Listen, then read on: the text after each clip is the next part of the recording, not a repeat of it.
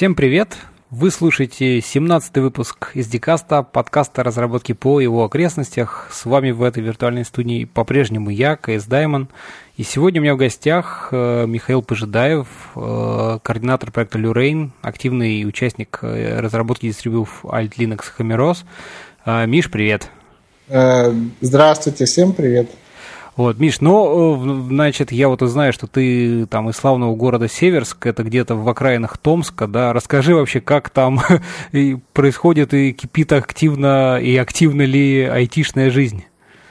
Город Северск – это замечательный город, прежде всего.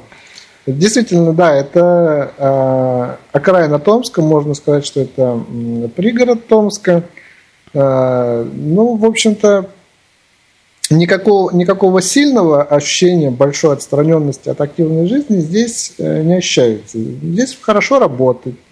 Город тихий, спокойный, здесь много парков и лесов, среди которых можно бродить. Но при желании, если хочется выбраться куда-нибудь для активной деятельности в Томск, то, в общем-то, это легко сделать. А в Томске IT-жизнь, вообще говоря, она довольно бурная, потому что в Томске есть особая экономическая зона, здесь масса разговоров про всякие инновационные кластеры и прочие технологии. Поэтому здесь есть о чем пообщаться, с кем познакомиться и так далее. В частности, вот если требуется для примера, в сентябре прошлого года здесь, в нашей особой экономической зоне, проходил саммит, и мы демонстрировали нашу систему, мы демонстрировали LUWRAIN гостям, и группу гостей возглавлял губернатор Токио Ёити Масудзоэ. В общем-то, для нас это было большое событие, поэтому, несмотря на то, что это, конечно, Томск абсолютно не столичный город, большого... Есть, так сказать, чем похвастаться, я понял. Да, то есть так или иначе у нас здесь бывают гости, и определенная жизнь здесь есть. Ну и потом, Томск – это же город студентов. Я не помню точную цифру соотношения студентов в Томске в сравнении с общим населением, но оно здесь значительно выше, чем в городах России. Поэтому город молодой. Кстати, вот когда господин Масудзоэ приезжал в Томск, он отметил, что ему нравится видеть большое количество именно молодых людей, которыми забиты улицы в Томске. Поэтому Томск – город живой, есть какие-то чуть более у нас такие старинные райончики. Понятно. Ты, кстати, я так понимаю, тоже, кстати, да, вот окончил как раз-таки Томский государственный университет, даже защитил диссертацию, то есть да, кандидат технических наук, вот. Расскажи, давай, наверное, в начале, как вообще, в принципе, ты пришел к Linux, и когда у тебя первое знакомство было с ним? Как все сложилось? Первое знакомство с Linux произошло в старших классах школы. Для меня это был, если я не ошибаюсь, 10 класс. Разумеется, я это увидел впервые на компьютерах своих друзей. Я еще очень хорошо помню, что у нас в той школе, в которой я учился на тот момент, была задача сделать соединение с интернетом через радиоканал. Там на крыше поставили антенну, и был рутер, и была задача, вот, собственно, настроить соединение для всей локальной сети, которая была в школе. Mm-hmm. И я хорошо помню, что пришел очень опытный человек, для меня это был, да, где-то, может быть, 10 класс. Пришел опытный человек, и буквально из чуть ли там не 486-го или 1-го пентиума на Slackware выпилил рутер, который очень неплохо работал. Я, конечно, тогда... Для меня это было тогда в новинку. Я не знал, конечно, что такое Slackware. Я просто впервые увидел, что есть какая-то альтернативная система, и стало это мне очень сердце. Я понял, что это существует, и в умелых руках это приобретает весьма интересные формы. Затем Linux поставили мои близкие друзья, с которыми я до сих пор активно общаюсь, мы продолжаем дружить. Они освоили это чуть-чуть пораньше меня, но я потом это все вот так вот увидел. И, конечно, поскольку я уже чувствовал, что моя жизнь так или иначе будет связана с IT, то для меня вот произошло вот это вот, знакомство. А как ты, то есть, попал вообще вот в Alt-Linux и начал как-то принимать там какое-то участие? Как вот это все? Alt-Linux это было уже немножко позже. Во-первых, то есть, если я учился в старших классах, то это, значит, 98-99 год. У нас, если я правильно понимаю, Alt-Linux как такового пока тогда еще не было. То есть, Alt-Linux, общение с Alt-Linux в активной форме стало появляться где-то году только уже в 2001-2002, а зрение-то я как раз для меня такой вот наиболее проблемный этап был в плане проблем со здоровьем, где-то как раз 2000-2001 год. Это был очень сложный такой, конечно, не очень приятный для меня период, но все началось с книги, которую мне кто-то... Я тогда не мог, конечно, у меня не было никаких технических средств получать информацию самостоятельно. То есть мне что-то читали родители, сестра, друзья. Им попалась книга. Я хорошо помню, что это была книга Алексея Федорчука. В общем-то, этот человек, он как... автор литературы про Linux в России довольно известен. И впоследствии мы с ним даже познакомились, и я ему признался, что на такой... На его книгах вырос, можно сказать. Да, то есть вот. И если говорить конкретно, то слово Alt-Linux впервые я узнал из его книги. А дальше все было довольно просто, потому что выяснилось, что это... живое сообщество Alt-Linux, все традиции Alt-Linux, которые заложили с самого начала Алексей Смирнов, Алексей Новодворский, они изначально предполагали предельную открытость, то есть все каналы общения с ними были всегда очень открытыми, но и я получил возможность с ними общаться вот такой вот даже, несмотря на удаленный регион своего проживания. Ну, а когда есть повод для общения, когда вот есть эта открытость, это, собственно, все и решило. А дальше уже начались технические поиски. В 2002 году я восстановился в университете, то есть в 2000 году поступил, потом ушел в академ, 2 года был в академии. В 2002 восстановился, и восстановился уже не линуксоидом, а альт-линуксоидом конкретно. И, да, и вот уже там-то все было совершенно по-иному. Ну и, разумеется, до того момента, надо признаться, что Windows продолжал находиться, был установлен на моем компьютере. От Windows полностью я точно помню, избавился в 2005 году на своем 3-м курсе. Вот, то есть до того момента... Windows продолжал у меня оставаться, но когда я просто прикинул, как имеющимися на тот момент техническими средствами решать те задачи, которые со мной возникали, которые для меня возникали в процессе обучения, я понял, что вообще говоря, конечно, это сложновато. Но это было действительно сложновато. У меня был в ходу ноутбук, тогда я точно хорошо помню. Мне надо было программировать на C++, и я открыл тогда Visual Studio 6.0, я точно все хорошо. Да, несмотря на то, что Visual Studio 6.0 на тот момент... значит, была Visual Studio 6.0, там потом была, уже, по-моему, появлялась Visual Studio .NET. Значит, в Visual Studio.NET я тогдашними средствами не смог даже проект создать. Меня это вообще просто убило. То есть интерфейс Visual Studio 6.0 не позволял мне даже создать проект.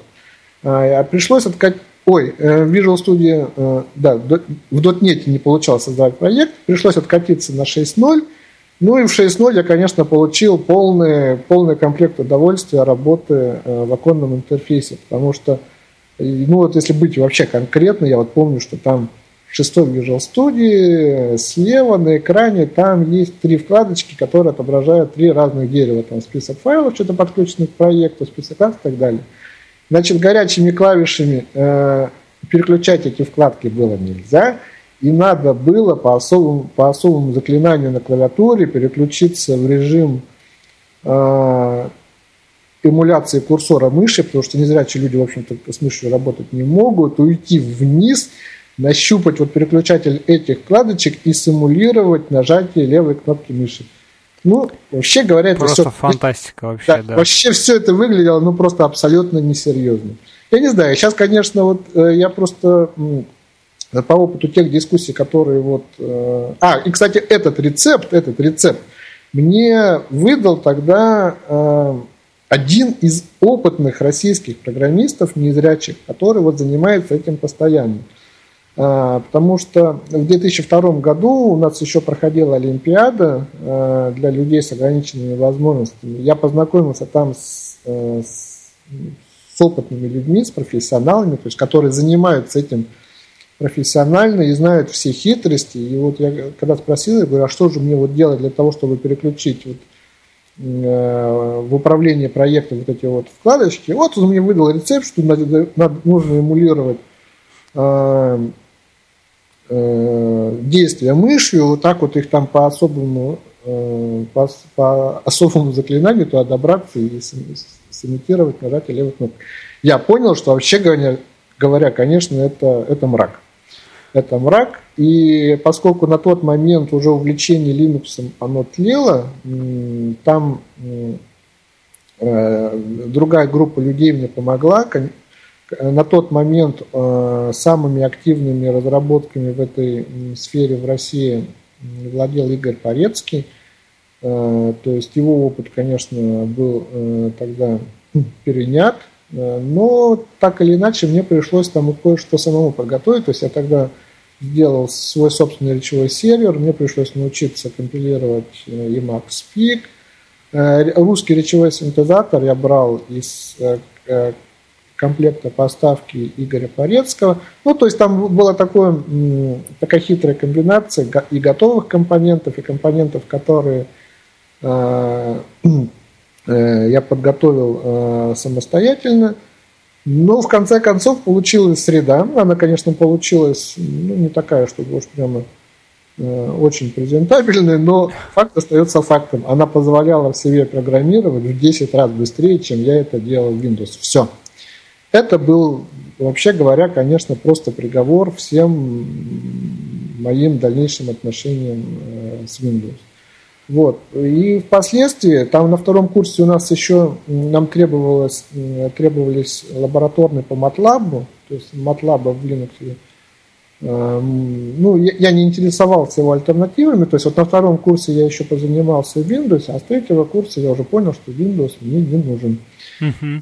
Да, Windows мне не нужен. У меня два стандартных языка для всех лабораторных работ были C++ и Java. Работал я в них быстро. Так. Ну, C++ был точно, Java, может быть, не совсем... Java, может быть, чуть позже появилась, но, в общем, не принципиально. Ладно. Да. И все. Собственно, на этом все стало аккуратно перетекать в Linux. Когда речь зашла о том, чтобы писать курсовые дипломные работы, то есть о том, чтобы подготавливать какие-нибудь... печатные материалы, обнаружилось, что, оказывается, в Linux есть тех, что в техе можно писать документы, и более того, не просто можно писать документы, я могу это делать практически самостоятельно. То есть здесь ключевой момент в том, что я мог работать самостоятельно и довольно быстро. На освоение теха, я не помню, сколько мне времени потребовалось, не так уж и много. Я понял, что зная определенные правила, я могу, вообще говоря, многое делать без посторонней помощи, причем довольно эффективно. Вот, поэтому вот это была, это были, так сказать, может быть, истоки всех тех разработок. Все это развивалось. Конечно, там пришлось поставить огромное количество, не то что прямо экспериментов, но предпринять различных попыток. Ну, как-то наладить все это, связать в некое единое целое, да, наверное? Да, то есть там проблем на тот момент, конечно, было вообще кошмарно много, потому что все это развивалось очень медленно. Во-первых, я не мог, конечно, уделять очень много времени всему этому, потому что я был студентом, потом аспирантом, приходилось постоянно вести работы исследовательские для написания диссертации. И вот прямо конкретно вспомогательными технологиями я занимался поскольку, но как бы занимался ими, то есть совершенно точно. Ну и вот уже где-то году в 2007, когда я уже получил диплом и перешел в аспирантуру, разумеется, ко мне обращались люди, которые говорили: хорошо, говорит, получилось, а можешь ли ты то же самое вообще свой опыт распространить на опыт других людей. Там был принципиальный момент в том, что, обучаясь на техническом факультете, скорость моей работы, она была не ниже скорости студентов, с которыми я учился. То есть, если, может быть, для гуманитарных факультетов это не фантастика, хотя там может быть своя специфика. То есть при обучении на техническом факультете, факультете информатики, и в аспирантуре я работал с такой же скоростью, абсолютно нормально, как это делали все окружающие меня люди. В частности, поступив в аспирантуру, я защитился ровно в срок. То есть вот где-то в 2007 году. То есть через 3 года как раз ты... Да, ровно как вот положено, через 3 года. То есть никаких у меня задержек не было. То есть никто никогда там не обсуждал вопрос, что вот ему там, наверное, надо какие-то особые условия. Поблажки, еще что-нибудь, да, такое? Что-нибудь такое, да. Это все никогда не обсуждалось. То есть я работал в тех правилах, в тех сроках, которые были... установлен для всех. Разумеется, мне стали задать вопрос. Так или... Понятное дело, что, конечно, мне много и помогали и окружающие люди. В принципе, человека без зрения, без помощи окружающих людей обойтись невозможно, какими бы ни были технологии. Но был некоторый опыт. И, конечно, задавали вопрос, нельзя ли все то же самое обобщить, распространить на других людей. И вот в 2008 году мы тогда вот уже при активной поддержке со стороны Alt-Linux затеяли проект Alt-Linux HammerOS, который, вообще говоря, просто обобщал все то, что удалось сделать. У него, то есть это был дистрибутив Linux, он работал прежде всего, конечно, на базе текстового редактора GNU Emacs с дополнением Emacspeak, которым я активно пользовался на тот момент. У него там была масса недостатков, они, может быть, и до сих пор у него есть.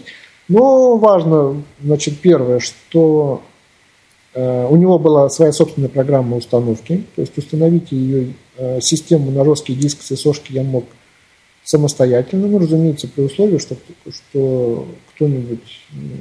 подсказал, там помогал, так сказать, да? Нет. Переключить загрузочное устройство в BIOS, там, в принципе, человек не может, в принципе. Угу. Да, то есть там, если эту настройку надо менять, то тут, конечно, надо кого-то разочек позвать. Но, в принципе, ее можно держать и такое, что в конкретный момент менять не обязательно. Вот, если система загружалась, если SSD загружалась с флешки или с... или с диском. С диска, да. То все дальнейшие действия можно осуществлять полностью самостоятельно.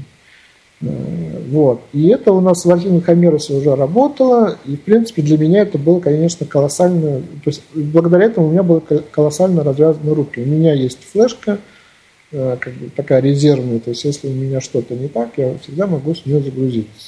На ноутбуке, на компьютере. То есть всегда есть очень хорошая подстраховка для того, чтобы восстановить свою систему. Там, что-то произошло не так, то есть я с флешки загружаюсь, могу посмотреть жесткий диск, как отказал, там, посмотреть у него смарт, там, проверить файловую систему, ну, в общем, все, что вот обычно.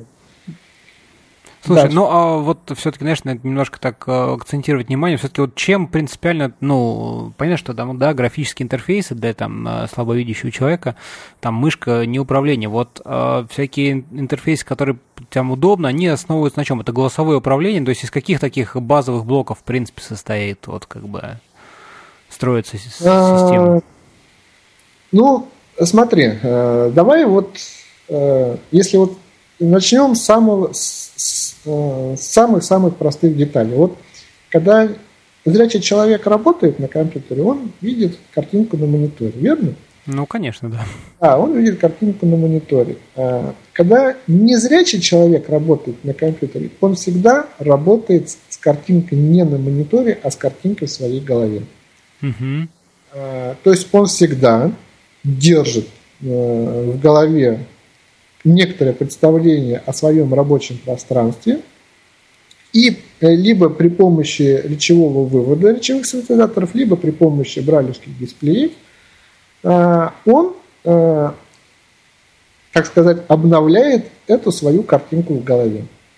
Значит, если же человек работает в обычной оконной системе, если он работает в Windows, то фактически это означает, что его картинка в голове должна полностью отражать содержимое экрана. То есть вот просто такое, какое оно есть на экране.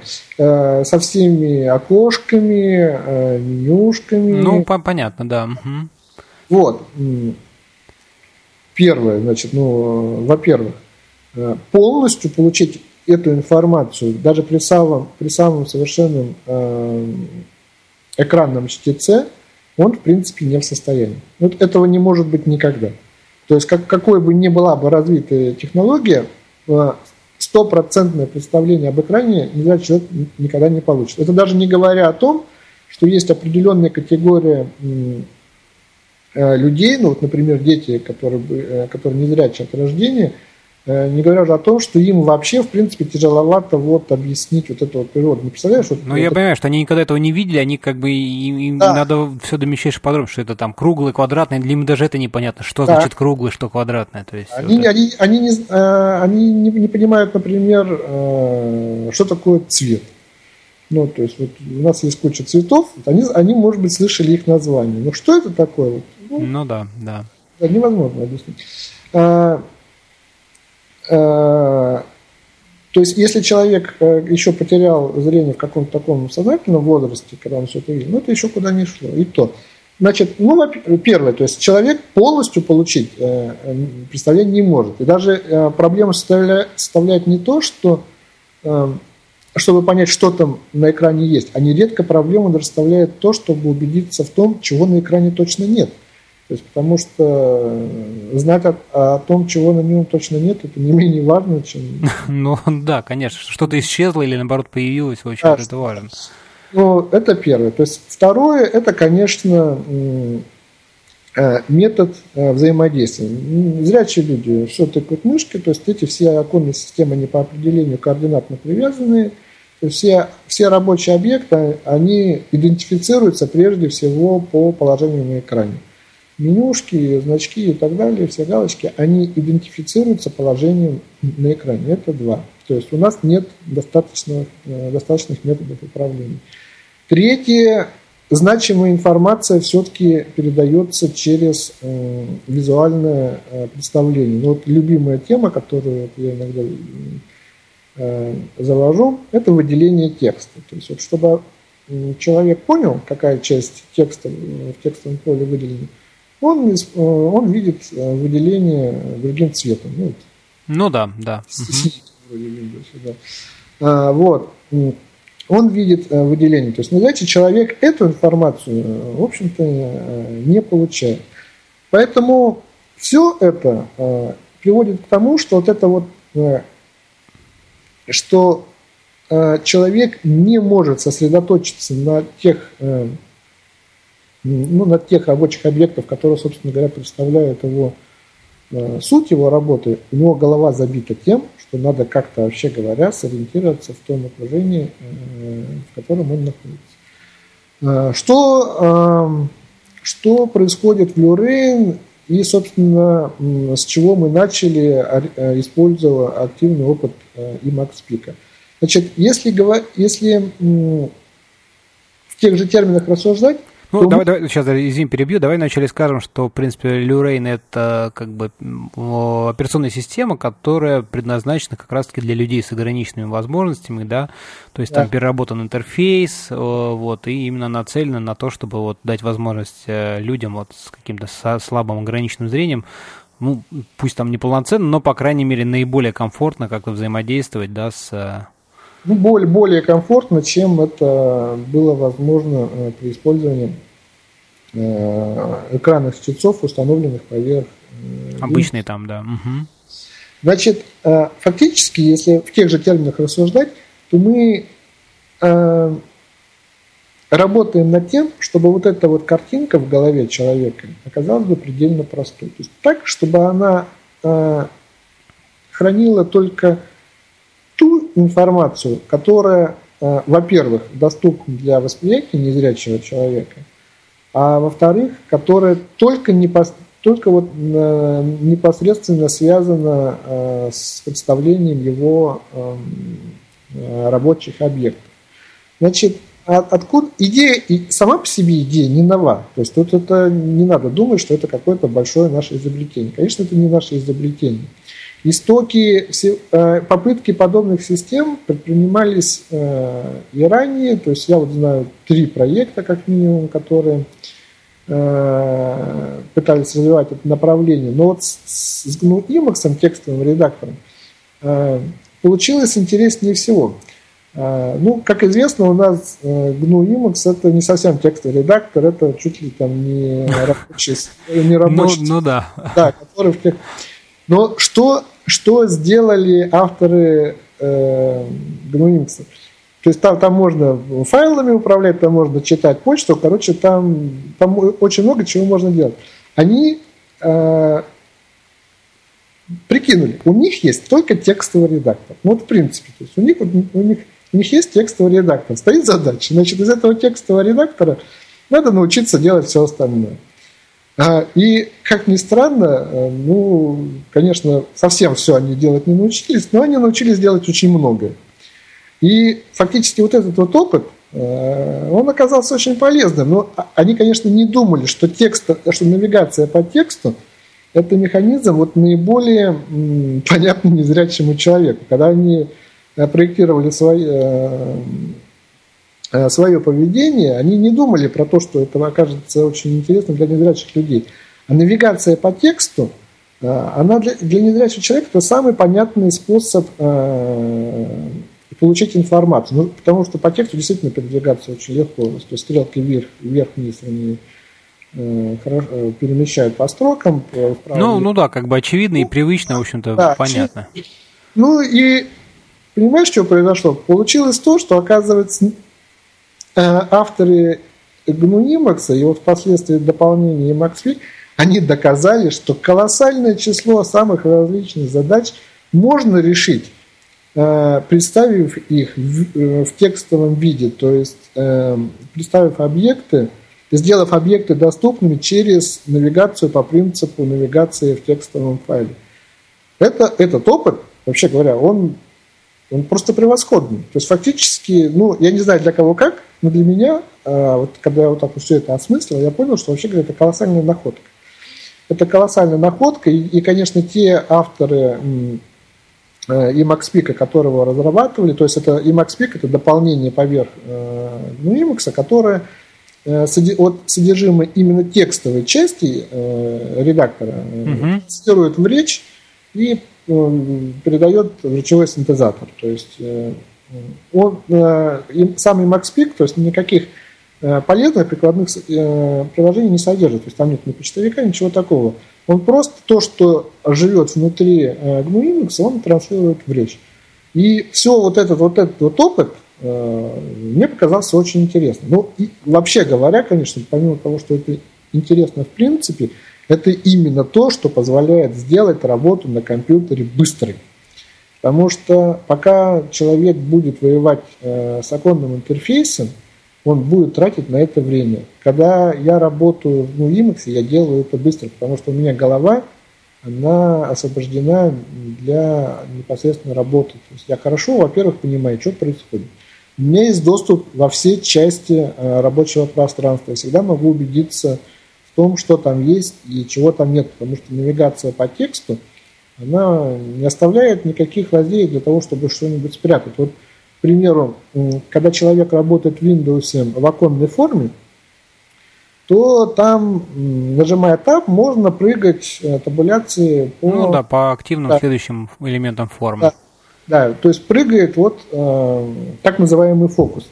Но, в общем-то, понятно, что фокус прыгает далеко не по всему тому, что он на экране находится. То есть снизу окна может находиться как какое-то текстовое уведомление, на котором фокус не останавливается.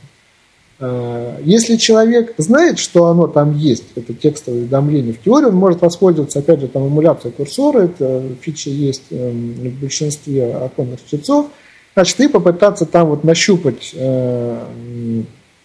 этот текст и его разобрать. Ну, тут надо понимать, что надо как минимум предполагать, что на экране есть нечто такое, на чем остановился фокус. Угу. Да, а если ты вот попрыгал, ну и тебе вот не пришло в голову подозрение, что там есть что-то такое, на чем ты не остановился, и ты просто не понял, значит, или ты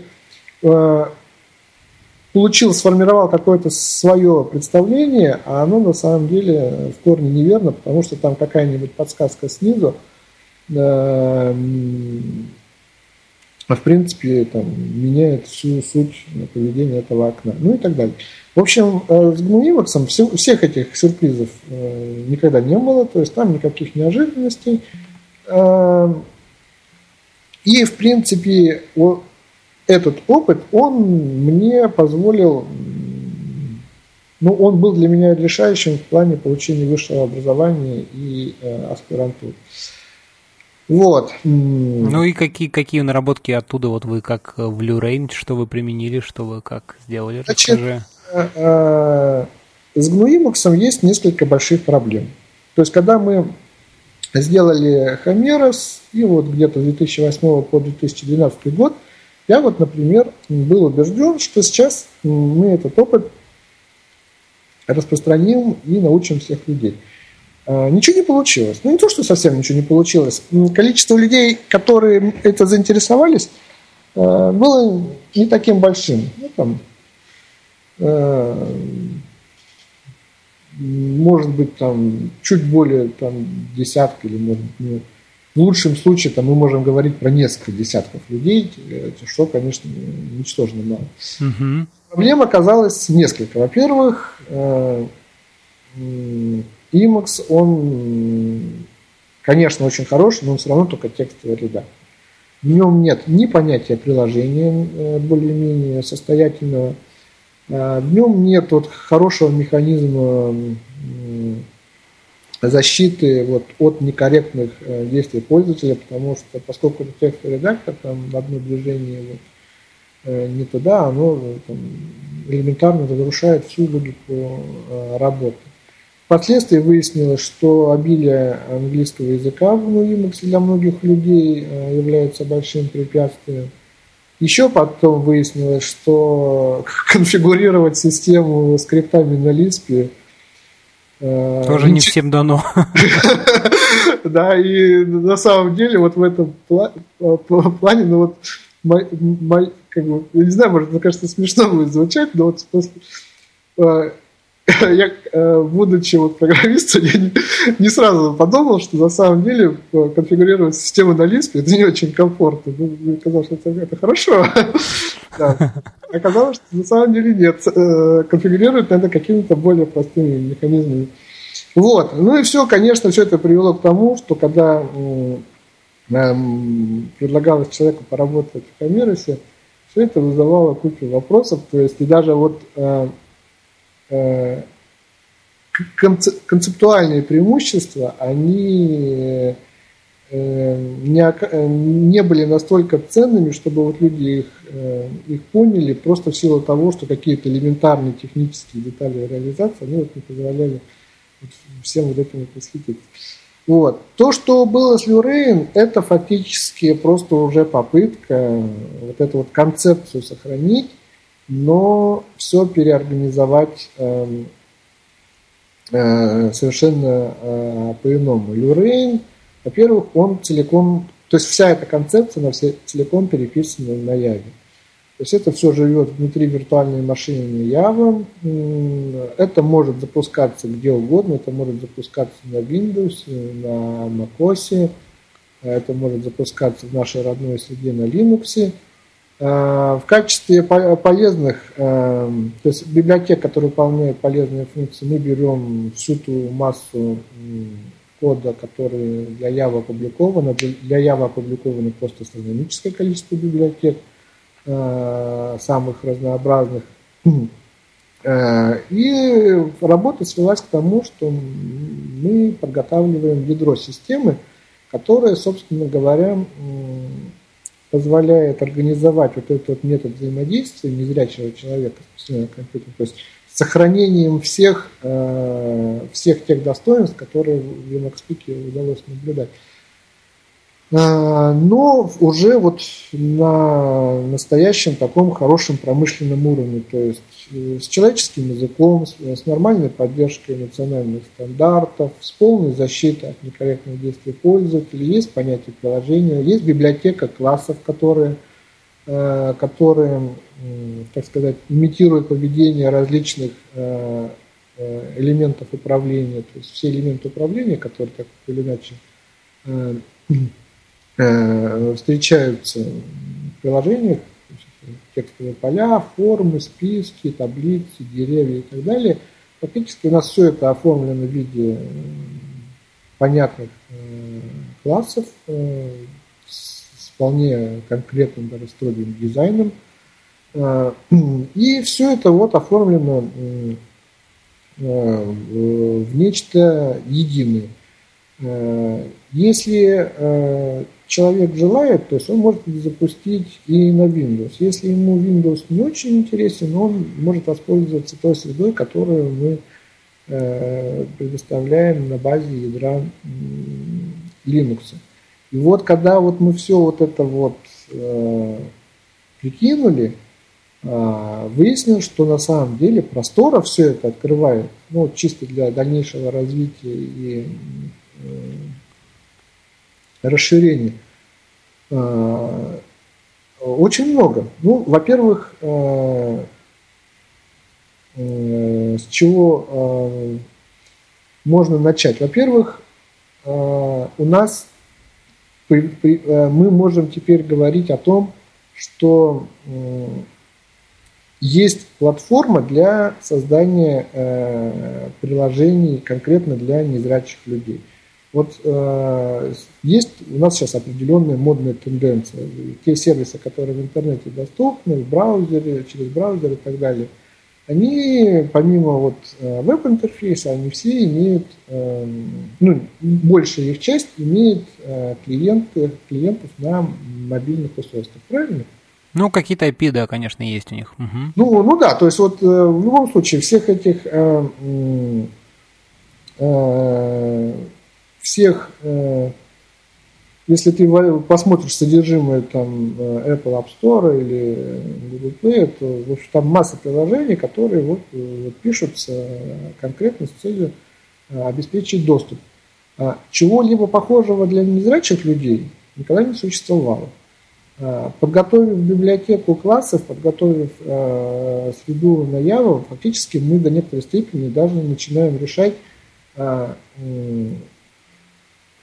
задачу разработки платформы для конструирования приложений,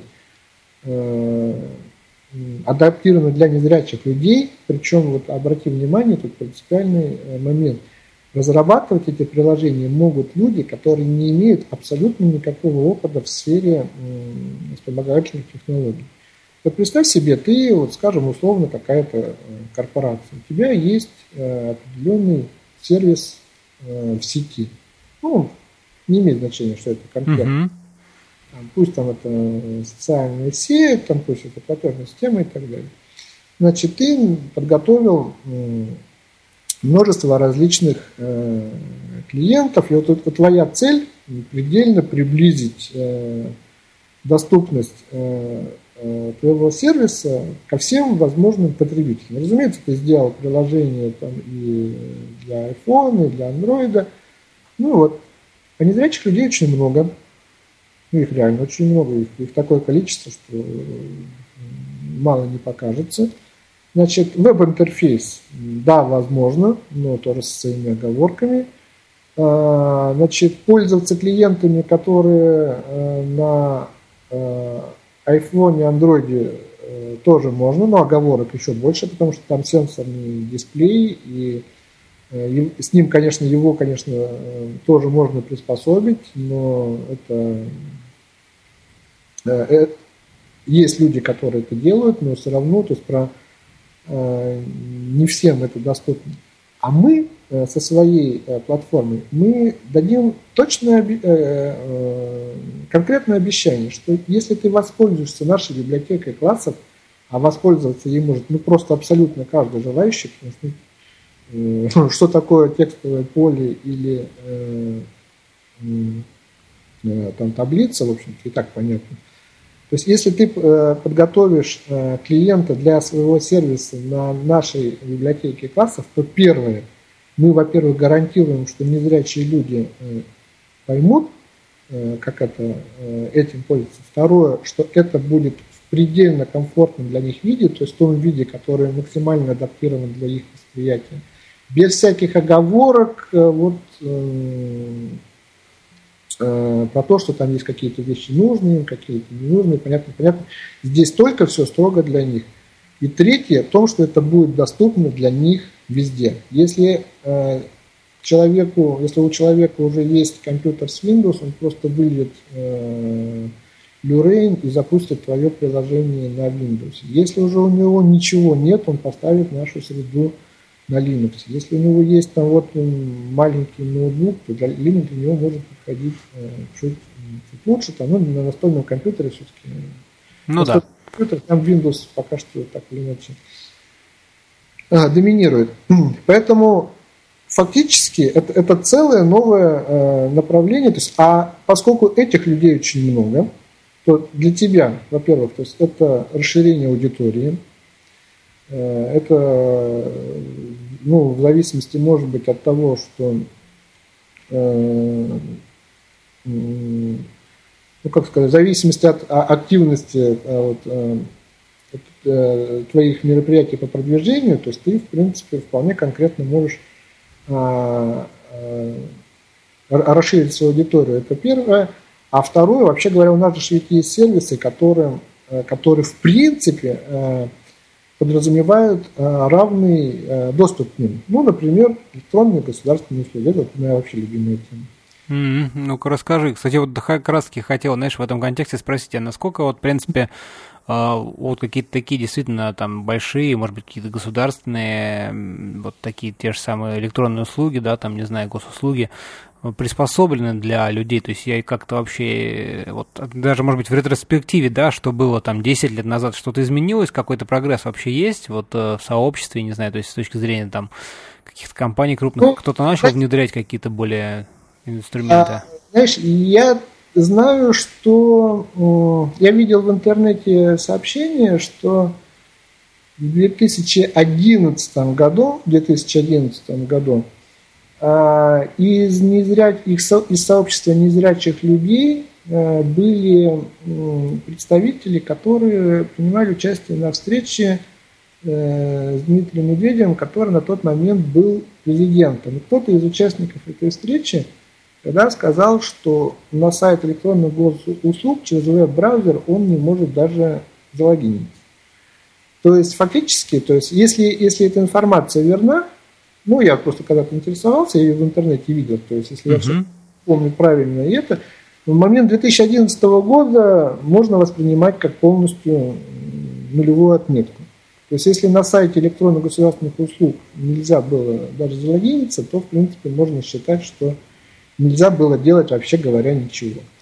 Значит, браузеры у нас некоторый уровень доступности они обеспечивают. Ну, это нельзя отрицать. Ну да, но тут вопрос в том, что насколько ли задумываются ли именно разработчики этих самых веб-приложений о том, чтобы внедрить в себе эти технологии, это ARIA, REACH там, это, и так далее, вот этой всей штуки.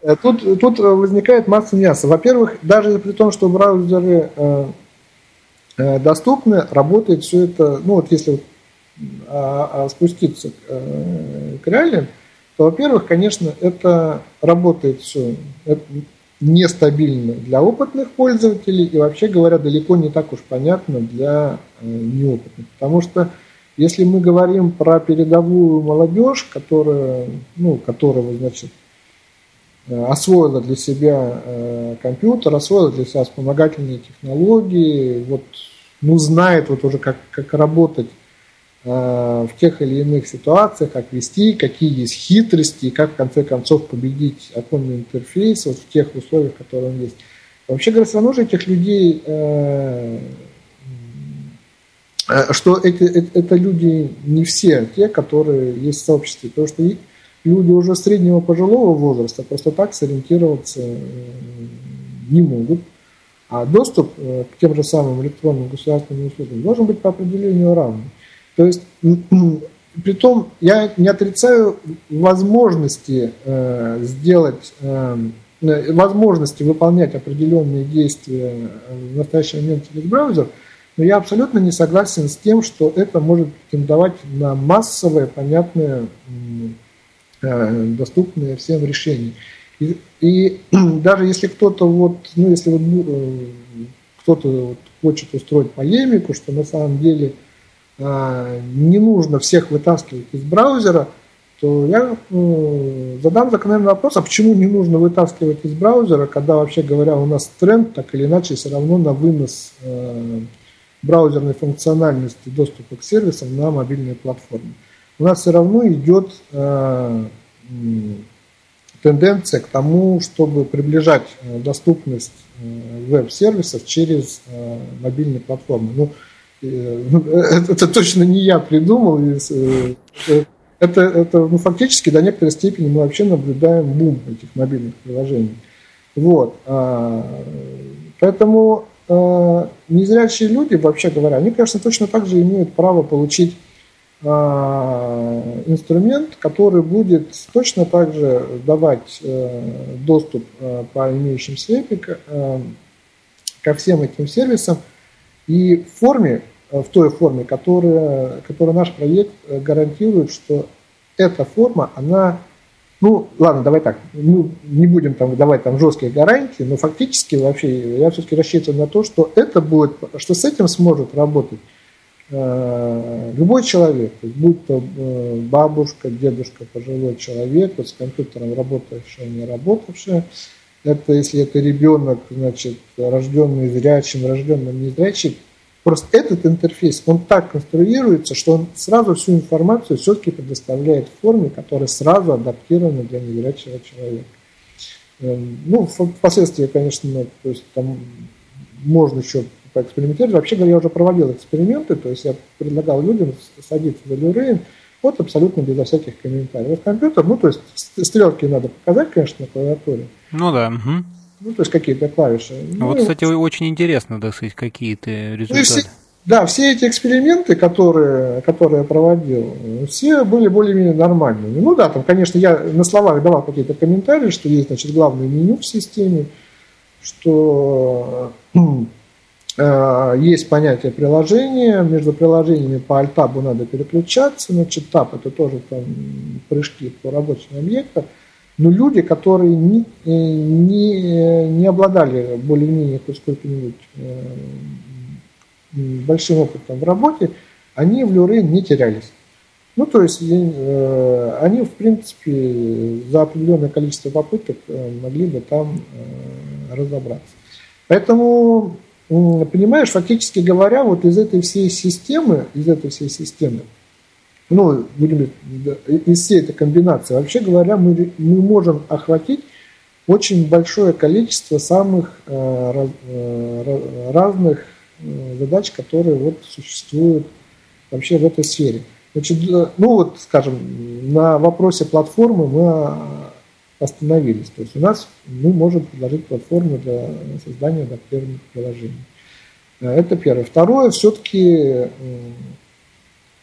я считаю, что использование экранных чтецов в оконных системах, если на персональном компьютере туда-сюда еще с этим можно мириться с этим на ноутбуке, по-моему, невозможно.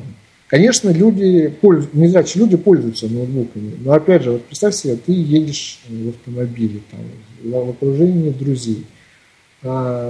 Значит, все галдят, машина трясется, ты болтаешь, тебе надо на ноутбуке, там, ты сидишь, параллельно работаешь на ноутбуке. Когда ты работаешь с Windows, ты, ну, вообще говоря, то есть это просто издевательство над человеческой личностью, потому что мало того, тебе мышка недоступна, ты не можешь более-менее полноценно даже редактировать текст, потому что выделение делается. Там, незрячий человек, чтобы выделить кусок текста, он, значит, удерживает shift и начинает стрелками пытаться нащупать тот дойти до того конца, как бы где там он. Да. Угу. И понимаешь, то есть он же ведь еще все это время слушает. Одно, значит, неуверенное движение, и в тексте образуется каша и тому прочее. Ну, этих примеров на деле очень много. И если с персональным компьютером там, в условиях хорошего подключения к интернету, там еще можно. Лично я это считаю неудобным все равно, немножко упростим задачу, пусть там это еще как-то. То вопрос комфортности и доступности использования ноутбуков — это вообще история отдельная. Я вот такой человек, я со своим ноутбуком не расстаюсь вообще в принципе. Для меня ноутбук это... Ну, основной твой, так сказать, да. Место работы. Основной, да. То есть я вообще в постоянной работе работаю за персональным компьютером, но без ноутбука под рукой я не могу. Я использую очень маленькие буки, то есть у меня вот была парочка EPC Asus, пока они производились, то есть 10-дюймовые. Угу. Сейчас, видимо, придется пересесть на 12-дюймовый Lenovo. Ну, потому что EPC все-таки не ушли. То есть при помощи той концепции, которую мы развиваем, то есть ноутбук превращается, вообще говоря, в совершенно нормальный, я не побоюсь даже этого слова, элегантный инструмент для незрячего человека. Он с ним будет всегда работать. Управление всеми рабочими объектами, взаимодействие с компьютером производится в понятный, в интуитивно понятной примитивной форме. То есть я это могу делать в любой обстановке, в машине, в самолете, там, на конференции. То есть у меня не болит голова, победить этот оконный интерфейс. И более того, даже я общаюсь со студентами в факультете информатики, еще в какие-то те годы, когда мне приходилось работать с оконными системами, угу. Я почувствовал на себе такой момент. Ну, у меня был ноутбук, его сейчас он уже не в ходу. Ну и в компании, общаюсь со студентами. Мне там надо было что-то сделать. Условно говоря, компьютер, допустим, надо было написать письмо. Я открывал ноутбук, там у меня стоял Windows, была какая-то программа экранного доступа. Я даже с учетом того, что есть горячие клавиши, я открывал меню. Если горячие клавиши там что-то позволяли делать, там я где-то пользовался, где-то мне все равно приходилось прыгать по меню, нажимая, слушая эти пункты, как я набирал текст и прочее, вся эта особенная история с выделением текста, ты сидишь и чувствуешь, что там куча твоих, либо коллег, либо студентов, они на тебя смотрят и они понимают, что ты, наверное, человек очень несчастный. Потому что они видят, что это та же среда, в которой работают они, и ты не можешь прикоснуться к мыши, и они, конечно, из вежливости молчат, но ты все равно понимаешь, что они думают о том, что этому человеку работать очень тяжело. И я еще напоминаю, что речь идет про факультет информатики, то есть там, где люди-то, вообще говоря, даже там, начиная с первокурсников, все убеждены, что они профессионалы в области ИТ и виртуозно владеют всеми средствами управления персональным компьютером. Mm-hmm. Совершенно другая история была, появилась, когда в ход пошел Emacspeak. Ну, пусть еще не LUWRAIN, вот, пошел, у меня бук 10 дюймов. Студент говорит, а надо послать письмо. Значит, одно нажатие, заготовка письма, безо всяких лишних движений, значит, я вставлял кусок, который мне надо отправить студенту, еще что-то там, Ctrl-C, Ctrl-C, Emacs, это, отправка письма, и это происходило за 5 секунд. Студент, поскольку, ну, вообще, некоторые студенты Emacs вообще этого в первый раз видят, он вообще... да. Он вообще не понимал, что происходит. Я говорю, иди лови. То есть я говорю, все, я тебе письмо отправил, иди лови, вот читай. Понимаешь, это совершенно вопрос вот чисто самого отношения к управлению компьютером, он совершенно другой. И до некоторой степени вот можно вот уже вот как раз приблизиться к этой вот, к этой теме, она, может быть, чуть-чуть мы сейчас отойдем от технической стороны, вот вообще вот к вопросу социализации, потому что когда вот человеку предлагается работать в оконной системе, это, конечно, это вообще все вот существующие экранные чтецы, это вне сомнений, это колоссальное достижение, ну, вообще вот в вопросах реабилитации, потому что так или иначе большое количество людей по миру, они смогли решить множество задач, то есть учились, работали и так далее. Но вот эта технология, она не дает возможности вот я почувствовать ну, не то, что, как бы сказать, полноценным членом общества, а вот, ну, будем говорить, полноценным членом общества с некоторыми вот особенностями. Потому что все равно, то есть так или иначе, когда один человек работает с мышью, и он это делает быстро, а ты это делаешь без мыши и делаешь это медленно, ты меня прости, но это все равно дискредитация. Так или иначе. То есть вот это вот, иллюстрирую тем примером, когда я показывал, то есть, что как смотрят на меня на факультете, когда я работаю так и по-другому. То есть это вопрос все-таки полноценный. О каком-либо вот там, знаешь, это, если брать там современные ценности, там, равноправие и прочее, об этом равноправии речь не идет. То есть ты все равно будешь чувствовать себя не в своем порядке. На тебя будут смотреть как на ну, человека, который что-то, значит, в жизни получает не совсем так, как вообще говоря надо. Если ты предложишь ту концепцию, которая будет лучше подходить, то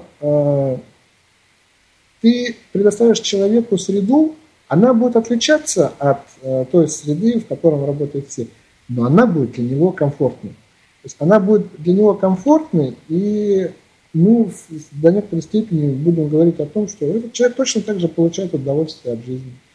То есть он... Не, ну, скажем так, он до конечной цели достигается за как бы сравнимое время. То есть, как раньше, что там нормальный человек да. отправляет письмо там в графическом интерфейсе, как, и то, что ты отправляешь это у себя, там, пользуясь там своими быстрыми там клавишами и своим там текстовым интерфейсом. То есть, главное, да. что ты задачу решаешь быстро и комфортно. То есть, цель-то ну, в этом, в общем-то. Понятие комфорта, оно становится другим. Ну, то есть, надо просто смириться с тем, что понятие комфорта для всех людей, оно до некоторой степени разное.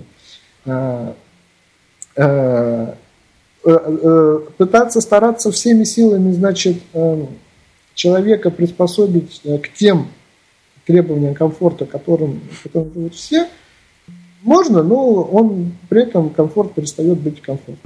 То есть все-таки мы можем говорить о том, что мы сделаем из ноутбука устройство, которое будет точно так же совершенно нормальным, гармоничным, элегантным девайсом просто для незрячих человек. Но он немножко другой. Так или иначе, мы все в обществе имеем свои какие-то определенные особенности. Вот. Этот ноутбук, он будет точно таким же удобным, изящным, значит, с ним будет, как сказать, не стыдно там где-то показаться, выйти. Но просто условия комфорта, понятие комфорта, они немножко отличаются. Я помню один случай.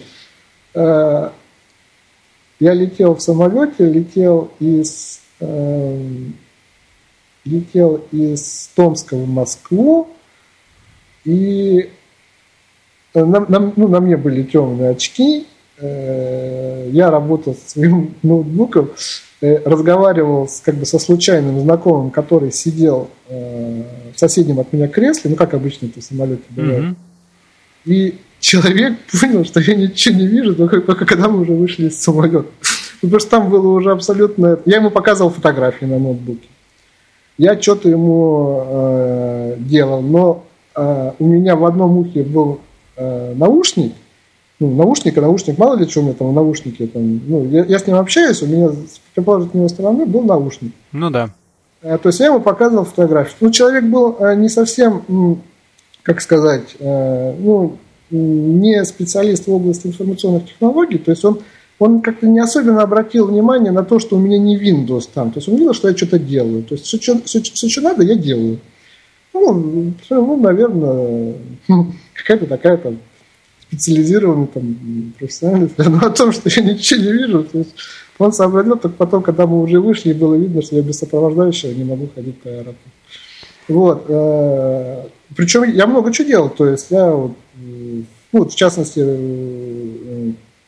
рассказывал там про то, там, где был, там, то есть вообще там про свою профессиональную деятельность, фотографии показывал. То есть совершенно нормально все.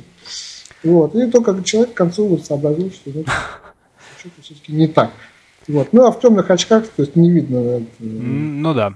Да, это до некоторой степени еще, конечно, искусство, не глядя слопать самолетную еду, но при некоторой степени неумелости, в общем-то, это тоже можно делать.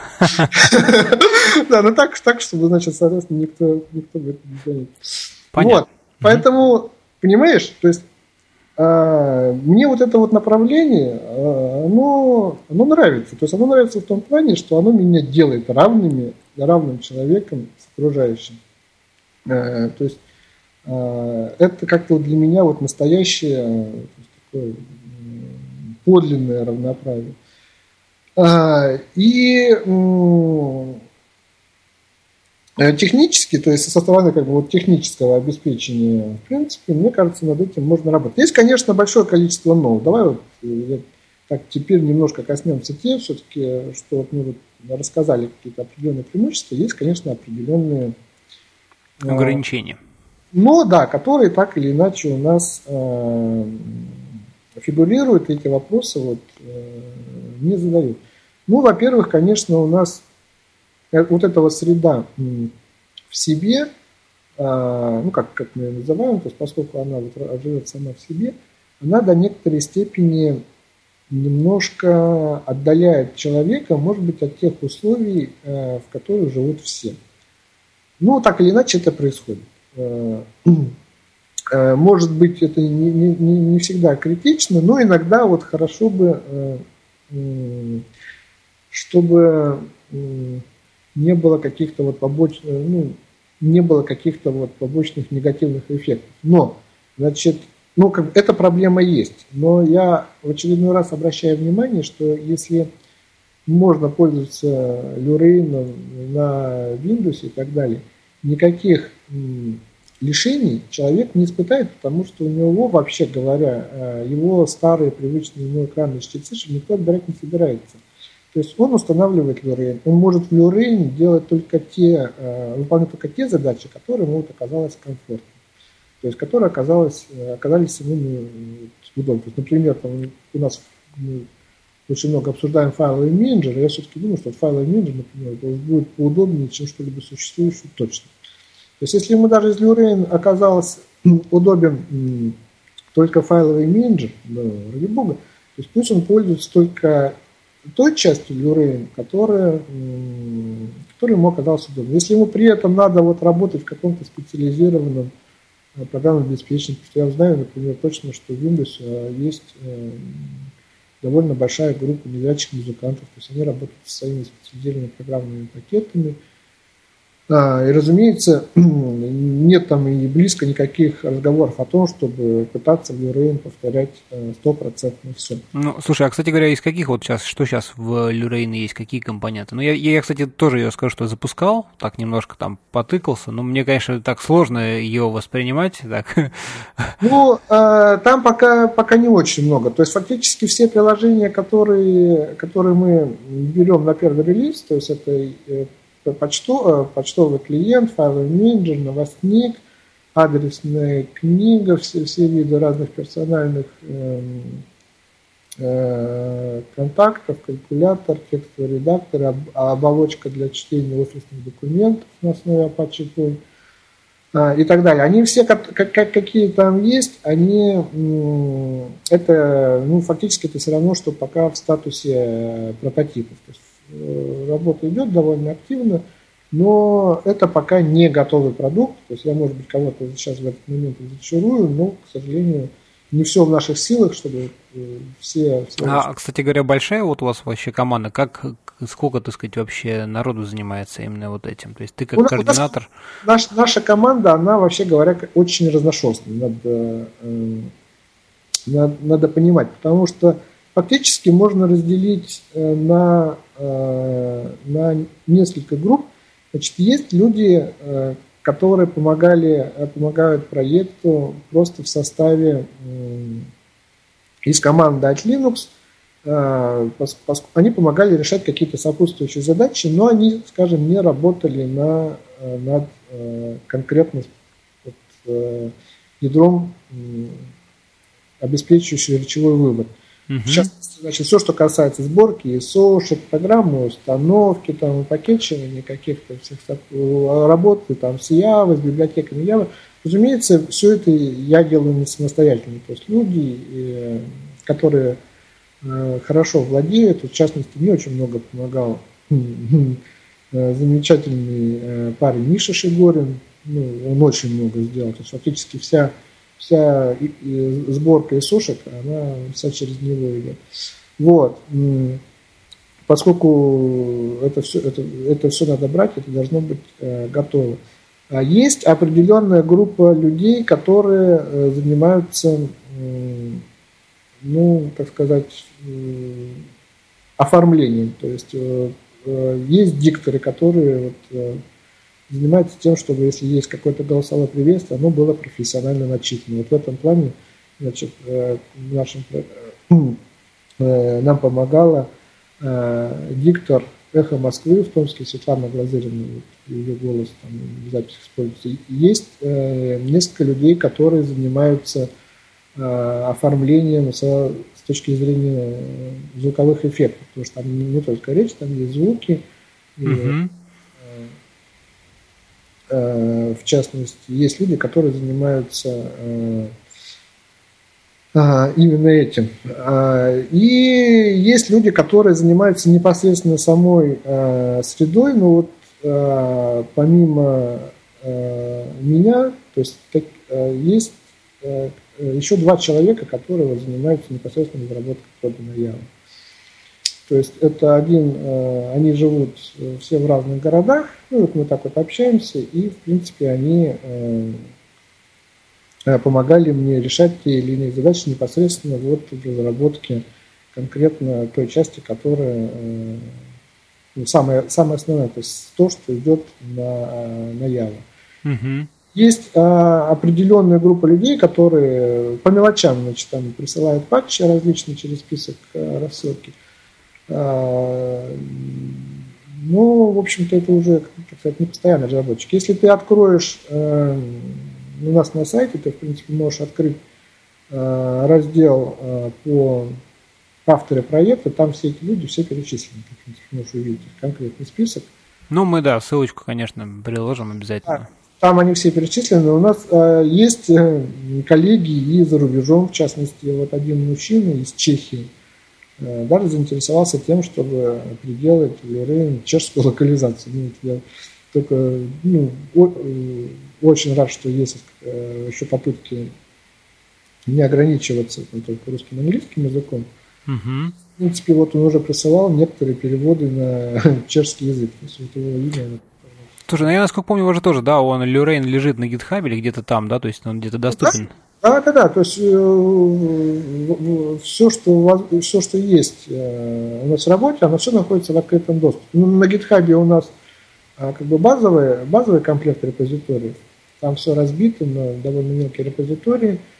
Если кому-то интересно, если кто-то хочет что-то посмотреть, что мы делаем, или даже прислать какие-то свои коммиты, в общем-то, все, пожалуйста. Вот. Можно, то есть, если наш сайт, он, честно признаться, тоже еще пока требует доработки, потому что надо некоторые тексты доделать, некоторые скрипты подправить. То есть, в общем-то, любые наши рабочие материалы, они все равно все доступны, потому что, конечно, разные люди над этим работают. То есть что-либо спрятать, ну, в принципе. Ну, понятно. Ну, и какие у вас вообще дальнейшие, ближайшие, так сказать, планы, когда вы планируете выпустить какой-то уже такой более-менее стабильный релиз для потребления, так сказать, уже более, так сказать, простыми смертными?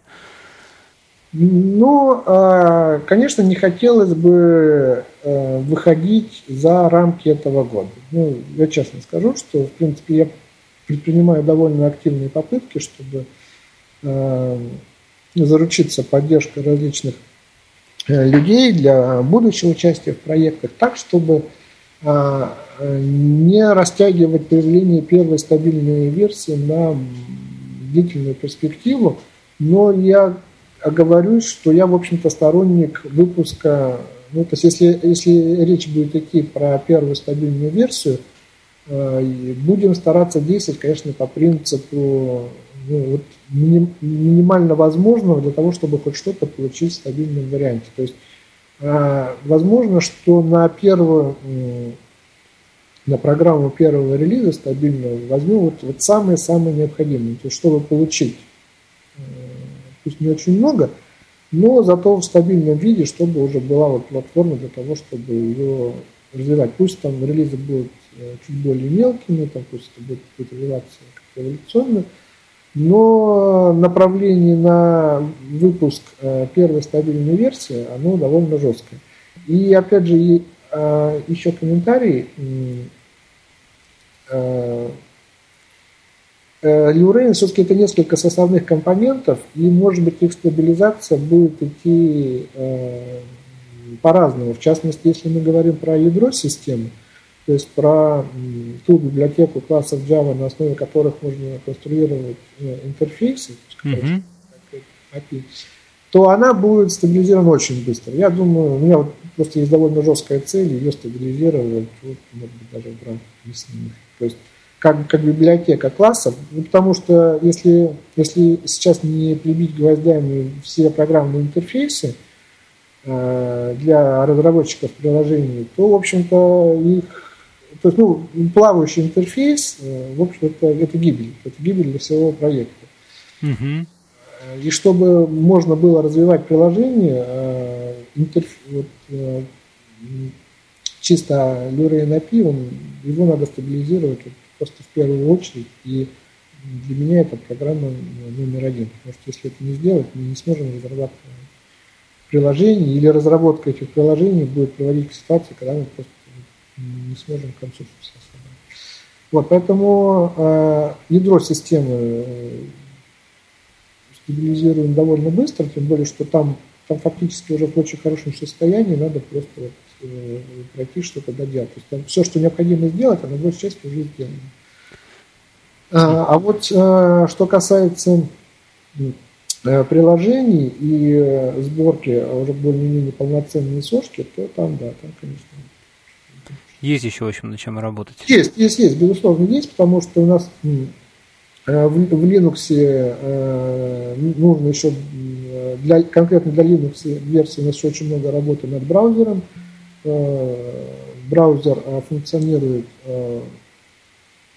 вне виртуальной машины Java, и там для реализации доступа к веб-интерфейсу там совершенно другие технологии используются, в отличие от тех, которые, на основе которых конструируется приложение для самого LUWRAIN. Но это объясняется просто самой специфической природой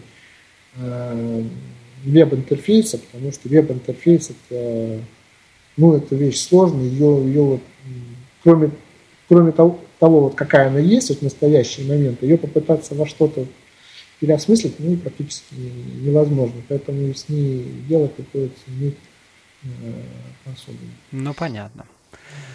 Понятно. Ну, что ж, Миш, слушай, я думаю, мы так довольно-таки неплохо осветили, в общем-то, все, наверное, такие основные моменты, да, даже там же, вот. Поэтому предлагаю на этом пока что поставить точку, вот.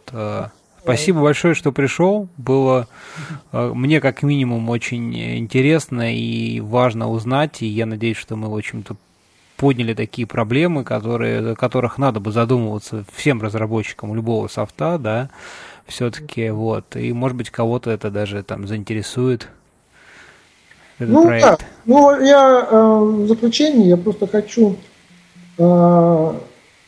отдельно обратить внимание, что здесь до некоторой степени есть задача вывести вспомогательные технологии из положения чего-то скучного, утомительного и неинтересного на натурально передовую грань современных технологий. То есть ее, в принципе,